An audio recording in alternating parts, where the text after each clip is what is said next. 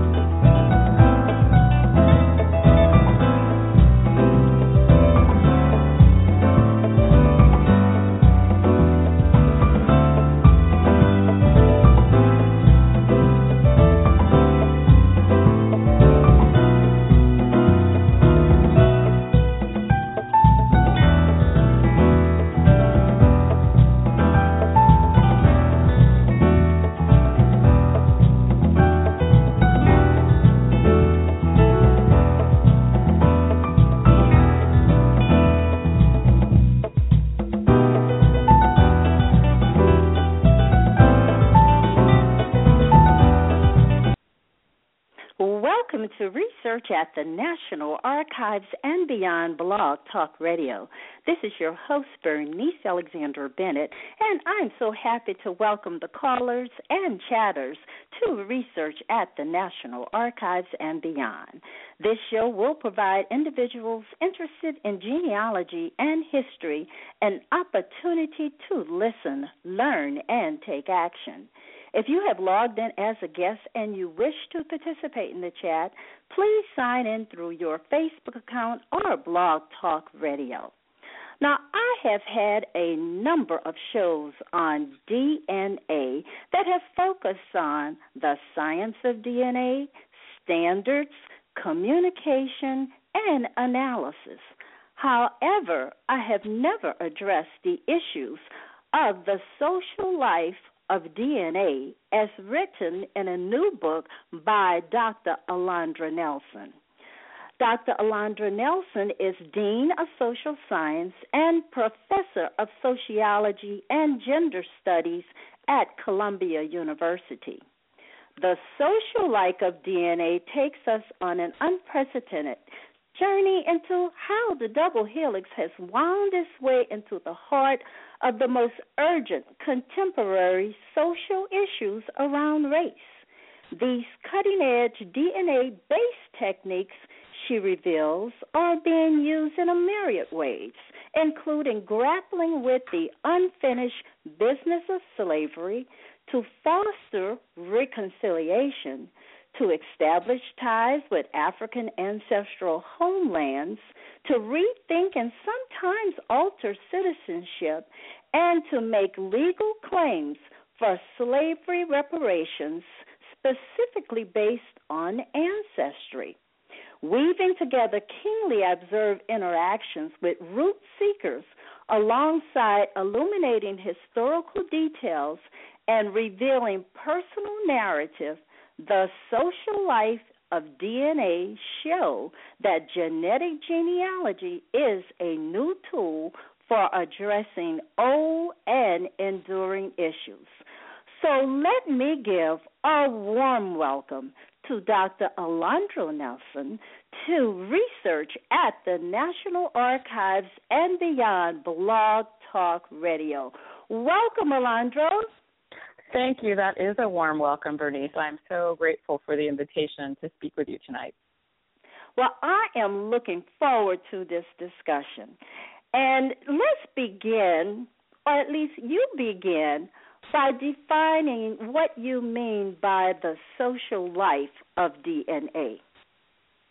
By the social life of DNA, I was trying to capture what I was seeing in my research. So, for about a decade, I spent time with conventional genealogists and um, genetic genealogists as that industry was just starting to emerge.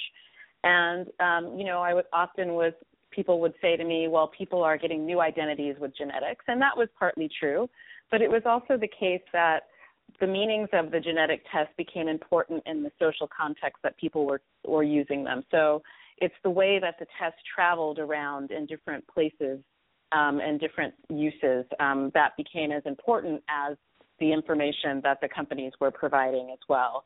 And so I really wanted to. So what the book is really about, and what the, the, the title, "The Social Life of DNA," is meant to capture, is the social meaning and the social practice that occurs around uh, genetic ancestry testing. Yes, in fact, today on Facebook, you know, people are sharing quite a bit. And uh, one of the friends on Facebook shared that she discovered that her father was 100% African. And you should have seen the responses. Oh, congratulations. Wow, this is just amazing. So I know that I mean you have written, you know, about this whole explosion and this interest in DNA root seeking in the United States and stating that it stems from our history of a, a nation of immigrants and migrants. So please say more about this. Yeah, so I think that we can think about genealogy having several historical periods. So we might think about a, a kind of ancient biblical period. If any of us, re, you know, those of us who remember our Old Testament, in which yes. you know this David's son begat this person, begat that person. So there's the biblical records. Then of course there's a history of um, genealogy that's about uh, royal lineages and about fam, you know, how who who is the royal family? To whom does the crown belong after this person? How do we trace royal lineage? And then you have um, certainly in the 19th century, but by the time we get to Alex Haley and Roots in the late 1970s, a real democratization of genealogy. More people are doing it. Most people can do it. Um, it goes from being a kind of blue blood practice to um, a very common um, practice. And so now today it's become even more democratized still because, you know, when I started doing my research with conventional genealogists, you know, we would take trips to archives and libraries. We were using microfilm and microfiche, and people would talk about spending their summer vacations at, you know, small libraries in Nova Scotia or wherever they had inferences about where their family might be. And now people can get information, um, you know, more, you know, depending on your perspective, that's very reliable or, or less reliable. That says things like you have African ancestry or you have 100% European ancestry um, and it doesn't take a lot of effort and it doesn't take travel. It takes you know a, a DNA sample um, sent to a company, um, and you know, and then people get the results. And so for people who, you know, for a country like the United States, in which um, uh, with the exception of the indigenous people here, most of people come from somewhere else, either voluntarily or um, in a compelled fashion, like the descendants of slaves. There's always, you know, these kinds of societies. I think always have a particularly particular root seeking um, I think uh, practice that underlies them anyways, but it's particularly acute for reasons that we know for um, African Americans. And so I think that you know genealogy has been a kind of human practice for as long as we as written words go back to the Bible, but there are different historical circumstances and social contexts that make them more important um, at certain moments.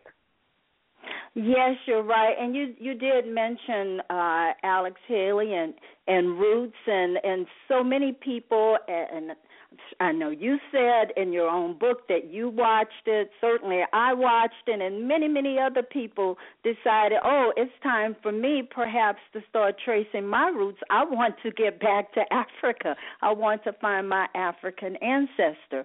But, you know, when we think about this whole notion of DNA, I mean, it's been about 15 years since the decoding of the, the first draft of the human genome. And mm-hmm. so DNA is being promoted. Uh, you see it on television, even just this week uh, on The Real.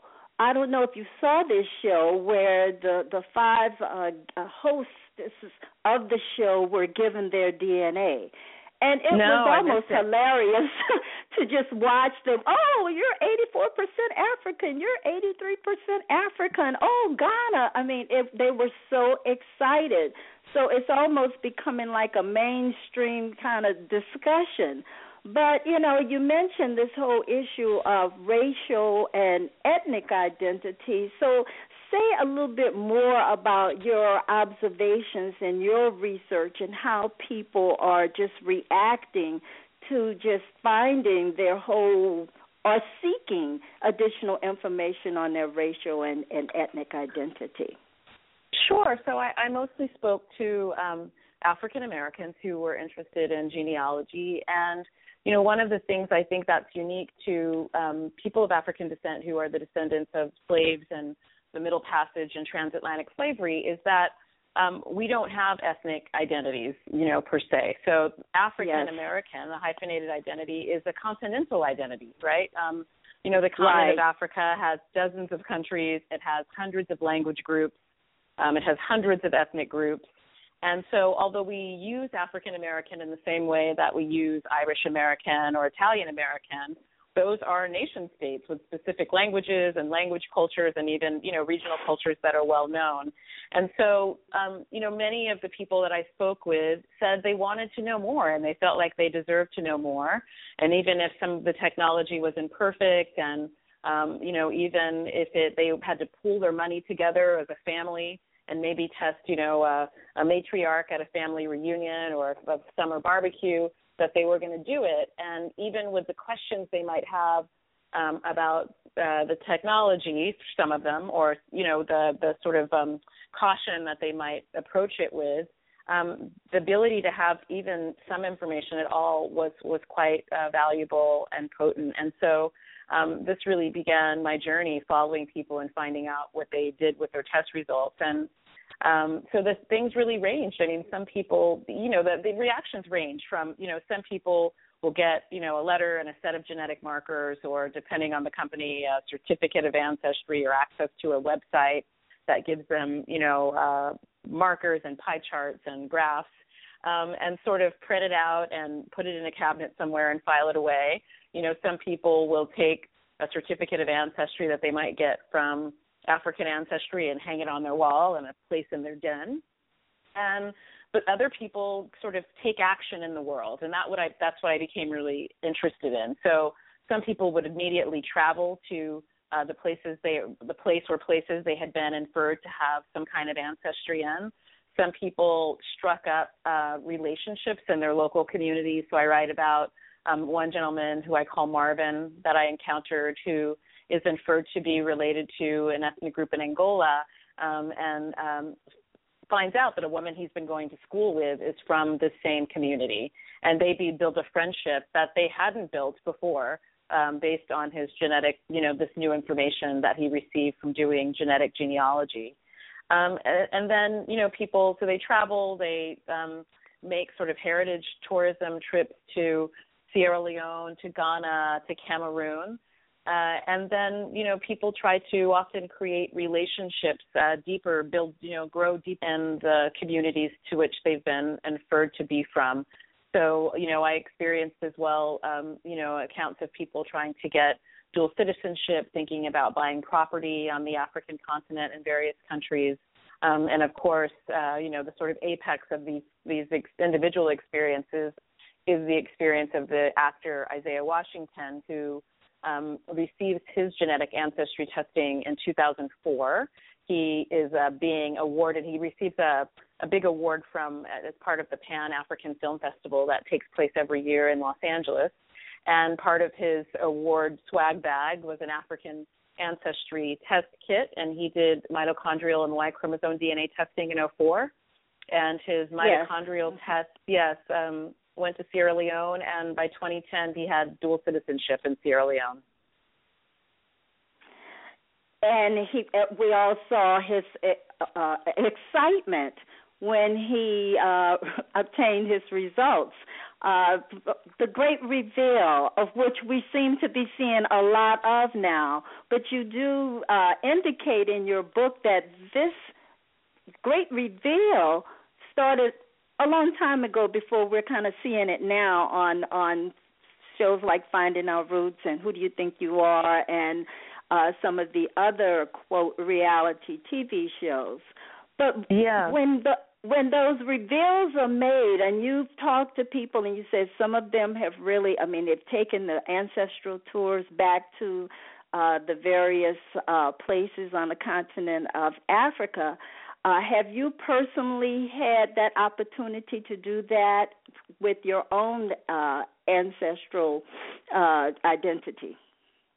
I have not. I traveled to Ghana, um, and it, like in 2007, um, I spent several weeks there, and that was before. I guess for me, you know, part of why I started to do this research on other people's um, experiences is because I'd always felt just deeply African. That had been clear to me. You know, I felt like I was a person of African descent, and I didn't necessarily need more evidence of that. Although I deeply, uh, you know, respect people who who feel like they want and deserve more specificity. So I was happy to travel to Ghana, and as uh, you know, in college I had a a minor in African history, and um, I also studied Caribbean literature. So I, I had a kind of diasporic sensibility, and I was okay with really embracing all of the African diaspora as something I wanted to get to know um, better. So uh, I did. I received. Um, I did genetic ancestry testing with African ancestry in 2010, and received a mitochondrial inference to uh, Cameroon.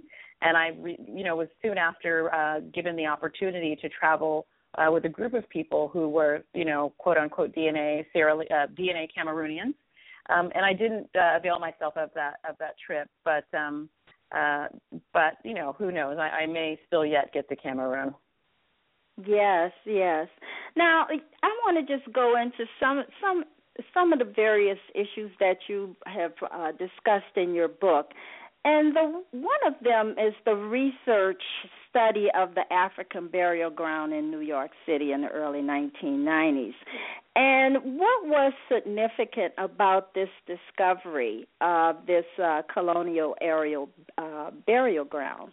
This is such a fascinating case study. Yes. So um, in 1991 in, in New York City, in Lower Manhattan, uh, the federal government is the General Services Administration is in the process of putting up a, a new building that would have, would house various federal agencies like the IRS and other buildings. So it was going to be a federal building, and um, they had done some geological surveys that suggested that there might have been um, a a cemetery for enslaved people that was nearby, but it wasn't, you know, they weren't sure if they would be disturbing it. And so they started some early um, kind of preparation of the site for construction. And you know, soon after they break ground, they realize that they're working on top of a burial ground that's from colonial New York. And this turns out to be what is now the African Burial Ground National Monument um, in Lower Manhattan. Uh, but what's so interesting about this project is that it was um, a, a, few years before there had been the discovery of a, an African burial ground in Philadelphia, and that up to that point, and this was in the late 80s, was the biggest burial ground of African remains that had ever been found, and this site was bigger still. And they exhumed about 400 bodies, but they um, estimate that they go in the 10 ten thousands, perhaps in the thousands of bodies. And so what happens here is because we're, you know, this is a moment where we're just entering the genome age, um, and so there's very um, you know, primitive but um, effective genetic techniques that are being tried out at this site. Um, and this site happens to be um, a site of researchers. Um, ultimately, it's an interdisciplinary research site. So there's some historians and some cultural anthropologists, biological anthropologists, but there's also some people who are trained in molecular biology and genetics and who are going to try to use these early, these now newly evolving techniques to um, try to make some just broad guesses about where the people buried there might be from. And one of the people on this research team, in fact, the, probably the most junior person or among the most junior people on this research team, was the geneticist Rick Kittles, who was doing his PhD in genetics at George Washington uh, University. And um, you know, as a teacher, it's as a teacher of graduate students, and I, cha- I train doctoral students. It's often the case that they bring the new techniques and they've read the new books that have just come out before you have a chance to get to them. And in this case, it was Rick who, um, relative to his the other researchers who knew the newer techniques, to the newer ways to amplify and sequence um, ancient DNA, uh, which is still very hard to do, but certainly in, in the, the mid 1990s was very difficult. And so, um, you know, Rick comes up with a um, a system. You know, he gathers um, African DNA that we that that is sort of ethnically um, coded from various places. So he has some DNA samples from his own research. He gets samples from uh, other researchers um, that who share their data with him. He also uses, um, uh, a, you know, a, um, a public database of, of, markers, and he creates, you know, what is a very early reference database of um, African DNA, African, you know, that that has not specific nation states or ethnicities, but sort of broad, you know, West African, Bantu, Sub-Saharan African, and these sorts of things. And he is able to take uh, for about a dozen of the remains, um, able to get enough DNA from them to, you know, run an analysis that he can compare to this reference database. And at the African burial ground, um, there were, um, you know, lots of people involved, activists, politicians in New York City, and there was a hope that, well, two, I think there's two, probably two things worth saying. One was that the local community of activists were very well aware of the history of exploitation of um, black communities, vulnerable communities, but African American communities in particular with regard to forms of scientific and medical research. But they thought that information could be gleaned using craniometry, using genetic analysis at the site um, if people were doing a kind of sensitive and historically grounded interpretation. Um, and uh, they turned to Michael Blakey, the project director, who's an African American biological anthropologist who was then running the Cobb lab, the Montague Cobb lab at Howard, and Kittles used his genetics um, expertise. And so, what Kittles developed there is hoped to be a sort of um, free, free nonprofit project by many who are working on the team and many of the local activists. Um, and Kittles um, breaks away from the team um, in the late 1990s, early 2000s, and decides that he's going to make a commercial enterprise, which becomes the African Ancestry Company, which I think is after Bennett Greenspan, who starts Family Tree DNA, I believe in 2000, is either the second or third direct to consumer genetic ancestry testing company in the United States. Okay. And so, um, so what is your whole perspective on uh, the African ancestry uh, tests that's going on right now versus what some of the other companies are doing with their tests because it looks like everybody's getting you know very varying results regarding their african ancestry yes i mean i think that um you know i think that there's a general problem um with the industry i would say um you know i've been working for over the last 4 years i've had i've been in a working group um, that's pulled together by some people in the American Society for Human Genetics and some other folks that includes social scientists like me, genetic scientists, and uh, um, uh, some geneal- genetic genealogists. And you know, what's at issue is that there's no kind of gold standards. So, what are the standards, and, and what are the mm-hmm. you know, how can we sort of verify and say that something is true or more reliable or less reliable? So, there's a more general, you know, when you have companies that um, in an information age when your database is your trade secret, you know, and you don't want to tell people exactly what your algorithm is or exactly what markers you're using, um, because that that's your market edge. It gets really complicated, um, and so in a kind of you know in a peer review science setting at a university like I work at, you know, people would have to be very transparent about their data and about the algorithms and the sets of markers and these sorts of things, and um, that really continues to vary in the DTC um, genetic uh, ancestry testing market. So, um, yeah. Right. And and although, you know, tonight's show is not to focus on how many markers and whose test is more reliable than the next test, we certainly want to uh, explore the fact that people are testing, people are getting results, and some people have to actually determine you know what's what's the most reliable test for mm-hmm, them mm-hmm, mm-hmm. yes so let's uh take a quick break and then come back because you also address other issues in your book reparations reconciliation and so i really want us to get into that discussion as it relates to the social life of dna so we're going to take a quick break and then come right back, okay?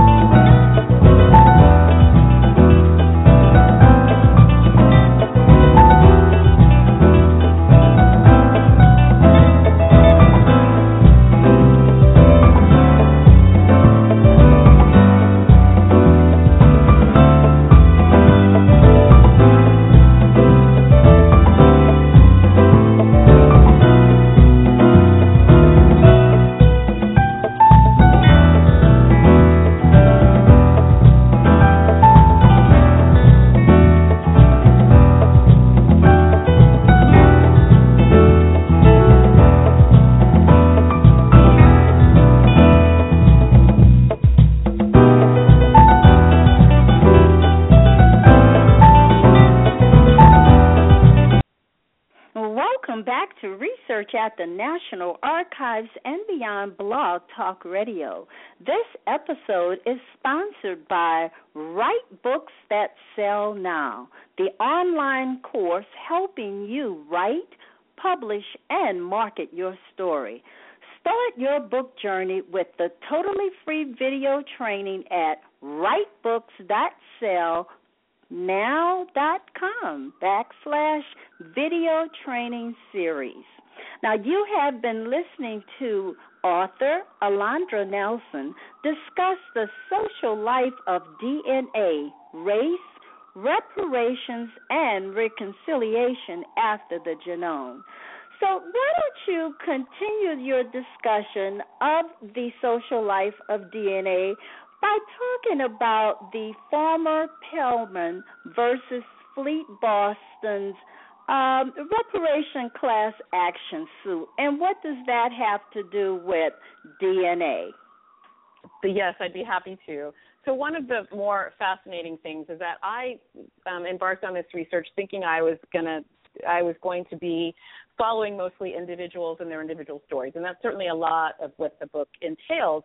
Um, but I realized that people were that there were efforts to use genetic ancestry testing results to do kind of more significant, not that family history isn't significant, but you know larger scale um, historical, or, uh, historical and political and social work. And you know part of this uh, occurred. I, it first came to um, to my attention when I would interview people and I would ask them, you know, how they came to choose this genetic ancestry testing company versus another why they trust this company if they do, uh, why they think what they're doing is important, and they would say, well, you know, I, I heard about the African burial ground. So it was very important to many of the people that I spoke to that uh, the, you know the genetic ancestry testing company African Ancestry emerged out of this um, quite historical, important archaeological historical site about colonial um, enslaved people in New York. And similarly, a few people would say to me, Well, I heard something about this reparations case and it's linked to that. And so I really was following these genetic ancestry test results as they were really winding their way into these social issues. So I, um, so in 2002, um, a, a, woman named Deidre Farmer-Paellmann um, and seven other people um, form a class. They had some of these suits had been filed at lesser, at lower courts, um, uh, form a class and file a class action suit against um, Fleet Boston, Lloyd's of London, and 18 other multinational corporations that in some form existed during the era of slavery, and that there was evidence that they are, exist today and profited from the, the slave trade. And some of the profits were from transporting enslaved people on CSX trains. Some of the profits would come from, you know, um, earlier subsidiaries of a company like Aetna insuring slaves, enslaved men and women as property on behalf of slave owners and these sorts of things. And so Deidre Farmer Pailman um, is someone who was a gene- is a genealogist, but she was also always interested in reparations politics and felt uh, like this is something she wanted to devote to devote a lot of her life to. She um, goes to she puts herself through uh, law school at, at the Brooklyn Law School in New York City, and she um, goes to law school with the mission of learning of learning enough about the law and sort of really uh, approaches to the law that could bring a case forward. So in 2002, she succeeds in bringing this case forward to a, a, New York uh, district court. Um, and uh, immediately there were obviously the defendants had you know lots of big white shoe lawyers and also um, uh, lots of uh, of um, complaints that they wanted to make against the case that they what was put forward. And one of the um, complaints was, or one of the defenses that they put up was that these eight plaintiffs didn't have standing. They couldn't prove that they were the descendants of particular enslaved people um, who were transferred on these trains that were owned by CSX or insured by a former subsidiary of Aetna, that they didn't have proof to show that specifically they were related to specific people who had been um, enslaved people and who had been enslaved people who, in some way, made profit for these companies. So the court, uh, the, te- the case is dismissed on the grounds of standing and a few other grounds um, in 2003. And but it's dismissed without prejudice, which means they can bring back a narrower, a, a different, a, a, the case again. So they bring back a narrower case um, against a, a, fewer number, about four companies. Um, and uh, in this case, they introduce genetic ancestry testing as evidence, as proof of their standing. So in the first case, the judge, when the first dismissal, the judge says that they can't, quote unquote, merely allege that they are the descendants of slaves. Like this is not enough for the court. And so they set out on a mission to prove that they're not just merely alleging that they're the descendants of slaves. And uh, Farmer Pailman had been um, a graduate student at George Washington around the same time as Rick Kittles, and they had some interactions there, and she knew about his work. And she and one of the other plaintiffs um, go to the African Ancestry Company. They show up at the office in Washington D.C., as Gina Page recalled to me, and you know say that they're doing this reparations case and they want to purchase genetic ancestry testing. And so they um, purchase the test, and the plaintiffs get their test results, and they enter them as evidence um, in this second, more narrow case as evidence of their standing, as their, uh, you know, the, as the standing is. And so the, the some of the findings are um, that one is inferred to be related, uh, have, uh, have ancestry in the Niger, another in the Gambia, um, and other places in West Africa. And so the court has to weigh this evidence. And it's, you know, courts are in some ways used to weighing um, genetic evidence. They do them all the time in criminal cases. Of course, we do it with paternity testing um, and um, and uh, family court. But this was the first time that I could find that genetic ancestry testing had ever been introduced as evidence in the court, and certainly in a civil court case. And so the court has to, the judges, you know, um, an appellate judge has to, uh, a group of appellate judges have to hear the case. And in the end, um, and this is in um, 2006, the court says that these tests are not uh, specific enough, that they they sort of paint with too broad a brush to prove specific ancestry. So what the court was after um, is something that you know looks like a pedigree, like a conventional genealogy pedigree that would say, mm-hmm. uh, you know, this person was your mother and your grandmother and your great great grandmother, and go back, and you can go back with great specificity to the person who was enslaved, and then you can match that specificity up with a specificity with regard to the company that made profits off this specific person. And, you know, certainly genetic ancestry testing, not the type of mitochondrial DNA and Y chromosome testing that African ancestry does, can really provide this. And even it would be not impossible, but you know, it would be difficult, but not impossible with autosomal testing um, matched up with genealogy records. I mean, it would take some doing, but it might be possible. And so the court um, uh, dismisses the case uh, um, again on these grounds, but again without prejudice. So the, the case is effectively stalled. But what I find interesting about this, the, the actual lawsuit, class action, action suit, and the case as a case study is that within a year or two of the introduction of you know when genetic ancestry testing is really just getting getting off the ground in the United States, right? Um, and certainly within a year of the introduction and the emergence of the African Ancestry Company, you already have uh, people of you know uh, uh, using these tests to sort of try to think about historically about the present, right? Using these tests to put them in motion in the world to solve issues that are long-standing. I mean, debates, struggles, challenges around reparations go back several hundred years. And so it's striking right. to me that with that was so soon after the introduction of this new technology, it's immediately put to the to the use or to try to leverage um, uh, to find leverage in this reparations, this long-standing, generations-long reparation struggle. And so that was a case in particular that um, really led me to think about, you know, why we why why genetic ancestry testing is important. So of course it's important because family history is important to people, those people who know things about their family and those do, who do not. But it also struck me that genetic ancestry testing is also being used in these kind of to say things about our larger national family, right? Not just our nuclear families um, generations back, and um, to you know cause a reckoning or to shine a light on um, the, the history of slavery, both in individual families, um, but also uh, in, in sort of the, the social and political world. Right, and I mean it, it is such a complex uh, issue, and I have a uh, there's a comment coming out of the chat that it would be uh, quite a challenge, considering that to to many just to find slave era research is, is complex. Absolutely. And so Absolutely. it's well, and you know, as as a genealogist, uh, how difficult it is for some people to even identify uh, their ancestors uh, at any point. I mean, you just have to understand how to go about doing this. So it is something that, well, it's it's something to talk about.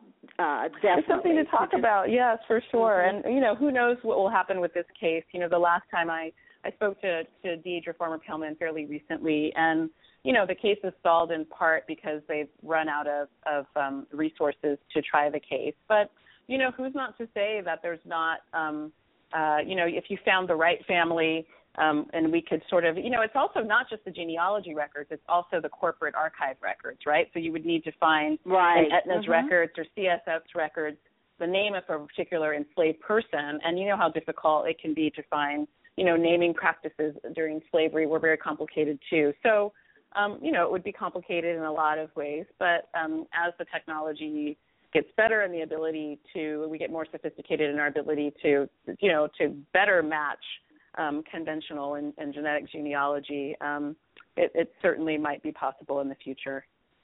Right, right. And, you know, you also bring up the whole issue of reconciliation. Yes. So, talk about that. Tell us more about, you know, your observations and your thoughts sure. on that.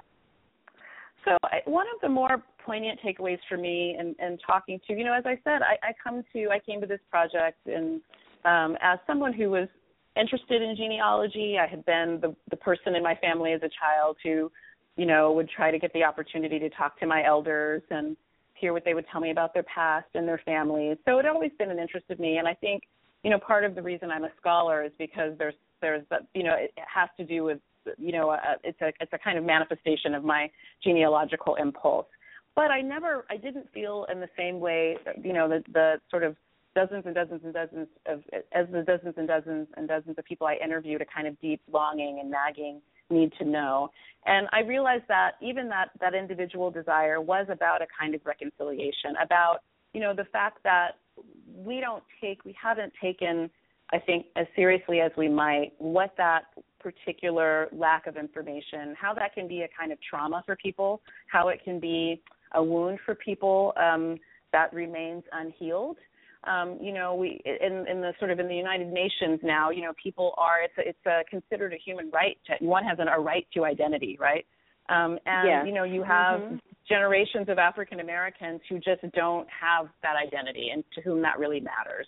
And I think we haven't had a reconciling with that as a nation about what that you know what that means and what that might feel like. And you know, we might another way of thinking about it is um, it's often the case when I've talked about this research that people will say, "Oh, you know, I'm not African American, but you know, I'm adopted, or my mother was adopted," and it sounds very similar, right? And so it's a similar kind of impulse and a, and, a, and I think a, a yearning for identity. And I think that we, what I saw is that that individual level kind of identity really scales up to our nation, and that we don't. So part of what the, you know, that's become more prominently known um, since uh, Ta-Nehisi Coates wrote his uh, essay in the Atlantic on uh, reparations in 2014, and of course the most recent one is, you know, the very issue that John Conyers, the, the congressman, you know, has brought up for, you know, years and years and years, um, a, a bill that would just allow for a conversation about reparations and racial slavery. Like we can't even have a conversation about it. And so I feel like the fact, for example, that within a year of genetic ancestry testing uh, from the African Ancestry Company being on the market, it was being used towards uh, the cause of reparations, really suggested to me that there are these deep-seated, long-standing, unresolved, undiscussed issues about our nation's mm-hmm. past. And mm-hmm. you know that's not to say that you know what happened, the Truth and Reconciliation process that happened in South Africa was a perfect process. We know years later that it was not, and there were problems with it. But you know, I think that we have to sort of acknowledge that the effort to have a public airing about uh, you know social and racial trauma in a national community is an important and brave thing to do, and one that we've not been able to do um, yet in this country.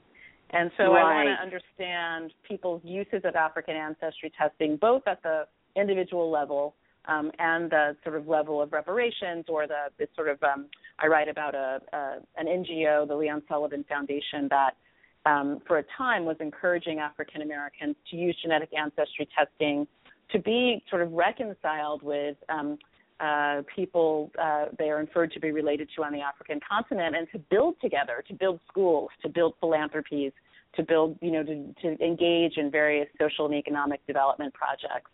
And so I want to understand, you know, for me, this offers a reason why genealogy is important, why it's not just a fad, and the sort of deeper kind of meanings and significance of it uh, uh, today, and particularly for African American communities. Right. And there, there are several comments coming out of the chat, and one of the comments Great. is that, you know, it's so true regarding what you're saying about the past and unresolved issues uh, that we we just haven't dealt with them the way we perhaps could when we're talking about reconciliation. Um, there's also a, a comment that is asking the question really do you have to have deep i mean what kind of of evidence would be required to receive uh, reparations I think that remains to be seen. I mean, there's been various cases. I mean, I do a kind of short gloss in the book of the histories of various attempts to accomplish reparations. And, um, you know, so one, you know, that you can't sue the federal government because of the, the doctrine of sovereign immunity. So you can't um, sue the government, can't sue itself for reparations. So that avenue's been cut off for a very long time.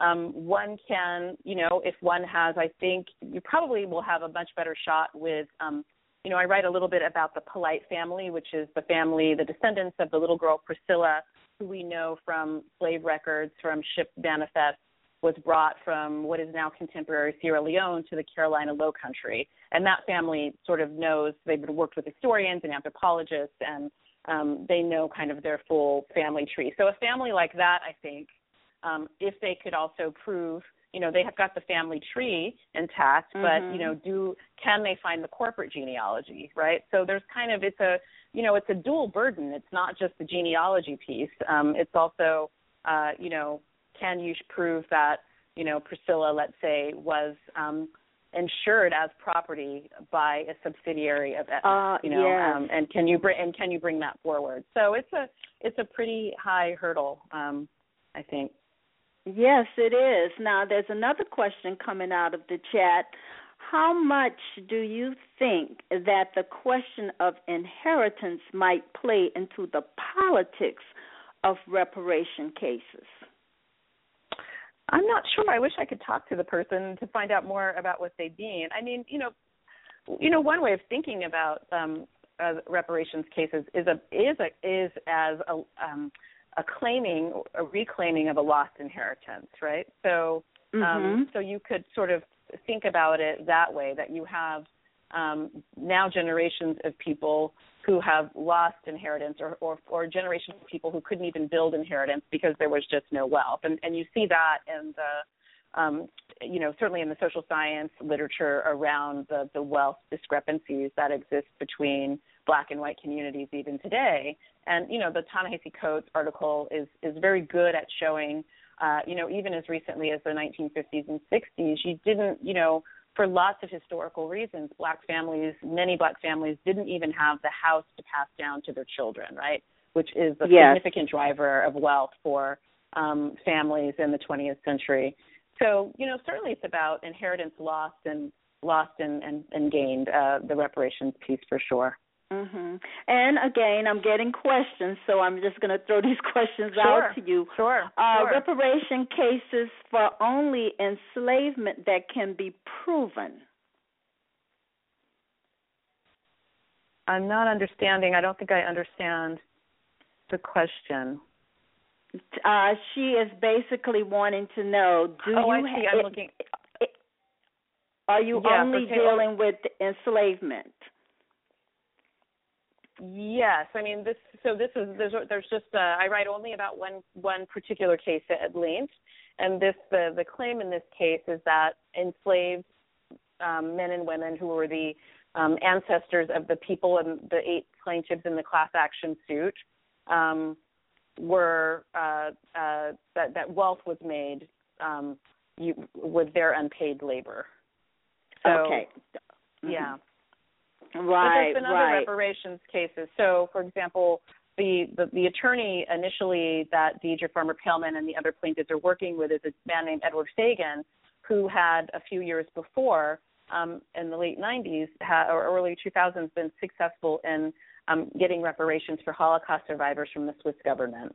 And That's- um, that's another of her lawyers had been involved in getting, um, a, I think, a, a kind of form of reparations for um, Japanese Americans who had been interned. So it's not um, uh, that reparations cases aren't successful in the courts, but it's because there's been um, historically so much resistance that I, I can only gloss in the book because the reparations piece is only you know 20% of a book that's about lots of other things as well. Um, but uh, you know, the, it's the, the burden for people of the, the descendants of slaves who have been denied the opportunity really to even have a fair hearing hearing about reparations gets gets increasingly high with each higher with each generation because you're then one more generation removed from the, the you know what the court understands as the injured party Mhm. To now whom I'm restitution checking would be owed. because I have I have one of the chatters telling me that they're called in, but I can't see them so that they could speak. So, I, uh, caller, please call back so that you can uh, ask your question because I don't see you in the chat room. Press one uh, when you call. Uh, the number for those who want to call in to ask a question is six four six two zero zero zero four nine one, and please press one uh, so that I can see you. Okay, I see you. Uh, so we do have a caller, area code two zero two. Yes, you have a question or a comment? Yeah, I was trying to clarify my question about um inheritance. What I was Yes. asking was what basically was trying to ask is, okay, when you're dealing with uh reparations, I mean it's common knowledge in the black genealogy community that a lot of most of us, probably almost all of us in this country, have some white grandfather, great grandfather.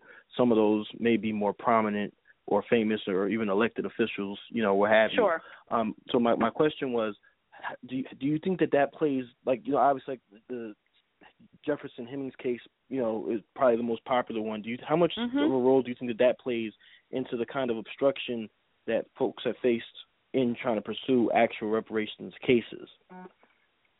Yes, I mean I think it's a slightly it's a slightly I would say sort of parallel issue. Um, you know, we know that uh, that you know even in families that in contemporary families that have nothing to do with the sort of um, the the sort of era of plantation slavery that inheritance can be a very tricky thing. You know, who gets it, who doesn't get it, who's part of the family, who gets cut out, who gets included. Um, but we know that um, that you know we the way that we had understood up until racial slavery in the Americas families to work. I mean, like if we think about you know Greece for ancient Greece, for example, um, that the the sort of the status of the father was the status of the child. So if you had um, in ancient Greece, um, and uh, uh, and Orlando Patterson um, has a, a terrific book about this. He's a Harvard sociologist. In ancient Greece, if the father, you know, im- impregnated a, a slave a slave woman that he owned, the child born of that union would be free and would take on the status of the father, right? But when you have racial slavery in the United States, the status goes to the mother in those cases, right? Or that father or mother, the slave status, or the, in, in fact, indeed, the stigmata or the caste of being black in a kind of slave context. Um, and a slave plantation context means that you know slavery is always a kind of master category, or race is a master category that always moves forward, and that really works cuts against the grain of sort of prior inheritance, not only laws but also norms. So you know the issue of kind of race and caste um, and and racial slavery really kind of give a lie to or undo a lot of as the Thomas Jefferson Hemings case makes clear a lot of what were often standard or normative traditions for how we pass on inheritance. Right, right. Well, you know, there's a, a, another issue, and I just want you to to share what you think about this because we do see that so many people are testing now, and but when they hear the whole issue of uh, reparations, does it conjure up some kind of fear that now you're going to have all of these individuals out here suing because they they have the evidence to show that indeed they they have uh, ancestral roots on the continent of Africa, and uh, will that frighten people? And I don't mean African Americans, but I mean people of European ancestry into communicating with their the cousins that are identified through the the various DNA tests. I Bernice, I think it's already frightened people. I mean, I think that you know um, that you know the fact that we can't even pass a bill to have a conversation is a really striking thing to me. You know, um, that this Conyers bill cannot you know move forward to a national conversation about this yes. is striking. I think it's also, but we, I think we also see it in genealogy, right? So you see it when, um, you know, people are, you know, you get your test from Ancestry.com, you know, or Ancestry uh, DNA, for example, and you, you know, you upload your markers and you're trying to find DNA cousins and you know, people have been increasingly interested in and the, the the sort of lengths that people will go to to either not open or try to get someone else to open up their family tree, you know, in, a, in some software so people can see where there's overlaps, right? And I think, yes. you know, you can mm-hmm. think of that as an element of that same kind of. I mean, it could just be disinterest or someone doesn't want to be bothered, but you know, particularly when there are um, these are interracial efforts, right? Um, African American genealogists asking, you know, um, trying to get assistance from, you know, European or mostly European genealogists to find out more information you know, I think that suggests that there's, I mean, I don't know if I would use fear, but there's resistance, disease, um, disc, you know, hyphen ease. Uh, and, you know, I think it's unfortunate because the, you know, the big takeaway of genetics research over, you know, certainly the last 20 years is that, you know, the preponderance of the evidence shows that we're more alike than not alike and, and that, um, you know, sort of phenotypic racial differences um, uh, shouldn't matter in family trees as much as much shouldn't have as much significance in family trees as we give them. Um, and yet, you know, that's not how societies are arranged. Right, right. And unless people are willing to come to the table and and as discuss as it, Sharon as Morgan would say. Yes. Yes, yes. We we we still have this dialogue that's that's not taking place. That's and right. so coming to the table is certainly one way for us to at least begin to share our differences and as well as our commonalities. That's right. Well, this has really been uh, an interesting discussion. Now, the, the, there has been a question here, and I haven't asked you yet. They want to know have you had your DNA tested? Yes, yes, I did. Um, uh, in 2010, I did because this question came up so much when I was in the process of writing the book. Um, I did um, I did one mitochondrial test with African ancestry, and um, I did this test in this company because I did it as a part of a big reveal ceremony. As you know, Bernice, I write a lot about the evolution of the reveal, as you suggested, which really begins as a small kind of um, small scale marketing uh, kind of tool, um, you know, uh, as these genetic ancestry companies, uh, particular African ancestry, are getting underway in the early aughts. So they're testing newscasters and celebrities, and you know, the, one of the first people they test is LeVar Burton because they think wouldn't it be great to, you know, sort of have Kunta Kinte's, you know, roots, genetic roots revealed. So, and that really evolved, as you said, um, you know, on the shows, and it really, I saw the the reveal become really important for um, the genetic genealogist that I spoke to over the course of the decade or so that I, I did the pro- worked on this project most intently. And so I wanted to do something with the reveal. And so I end up in Atlanta um, on in this ballroom, on the stage of a ballroom at an event put on by the Leon Sullivan Foundation. And I get my genetic ancestry reveal uh, from Dr. Rick Kittles, and he's there with Isaiah Washington, who's the MC and I'm, I learned that I've been referred, among other groups, to have uh, in Cameroon to have um, an inference to the Bamileke group in Cameroon. And that was also the same night where about half an hour later, um, the um, genetic ancestry reveals of uh, Martin Luther King III and Julius Garvey, the son of Marcus Garvey, would also be prevent, presented. So it was it was quite a quite a night. Yes, it was quite a night, I'm sure. Now, there's a question. Uh, what does, uh, or at least, what do you think about the way testing has morphed into finding the living or finding unknown new relatives? Yes, this is a brave new world. I mean, I think ah, it's hard. I mean, you know, one thing about writing, uh, you know, I write writing about a little bit about about the Tom the Jefferson Hemings and a little bit about the African burial ground is that in these cases you're dealing with remains, and so you know the sort of culture is social, sociality and culture is not a living thing um, you know, I think it's complicated when people then do things like uh, sort of get samples surreptitiously and send them in to see if people are related to them or to to find you know relatives that they might not know by take, taking people's DNA that they you know with or without their permission. Um, uh, you know, but we're in a moment where uh, you know there's a um, a wonderful artist named um, Heather Dewey, uh, what's her, this is Hagborg the last name, who you know has gone around city streets and picked up cigarette butts and these sorts of things, and is, is sampling the DNA off of them and trying to do kind of facial reconstruction based on what we know from scientific papers about the various markers she's able to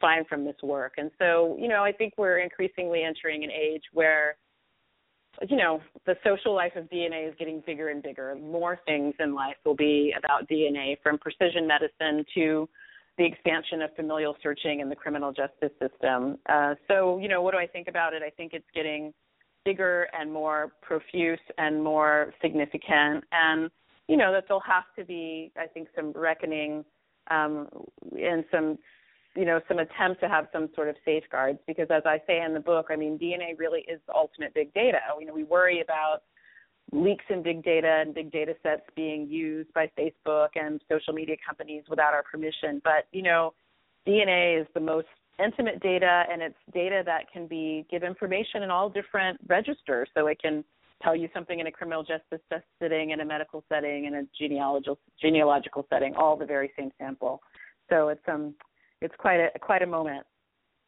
It is quite a moment, and it looks like it's here to stay. And you can't almost go to a genealogy conference now without having genetic genealogy as part of the uh, agenda.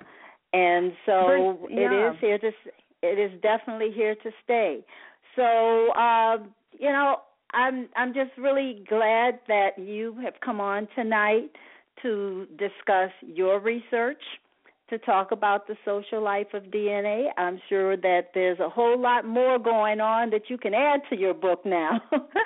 uh, but this has this has certainly been a very very interesting uh, discussion for for all of us tonight. So thank you so very much for uh, coming on and for those of you who would like to read this book, The Social Life of DNA, Race, Reparations, and Reconciliation After the Genome, uh, go to Amazon.com and you can get a copy of this book.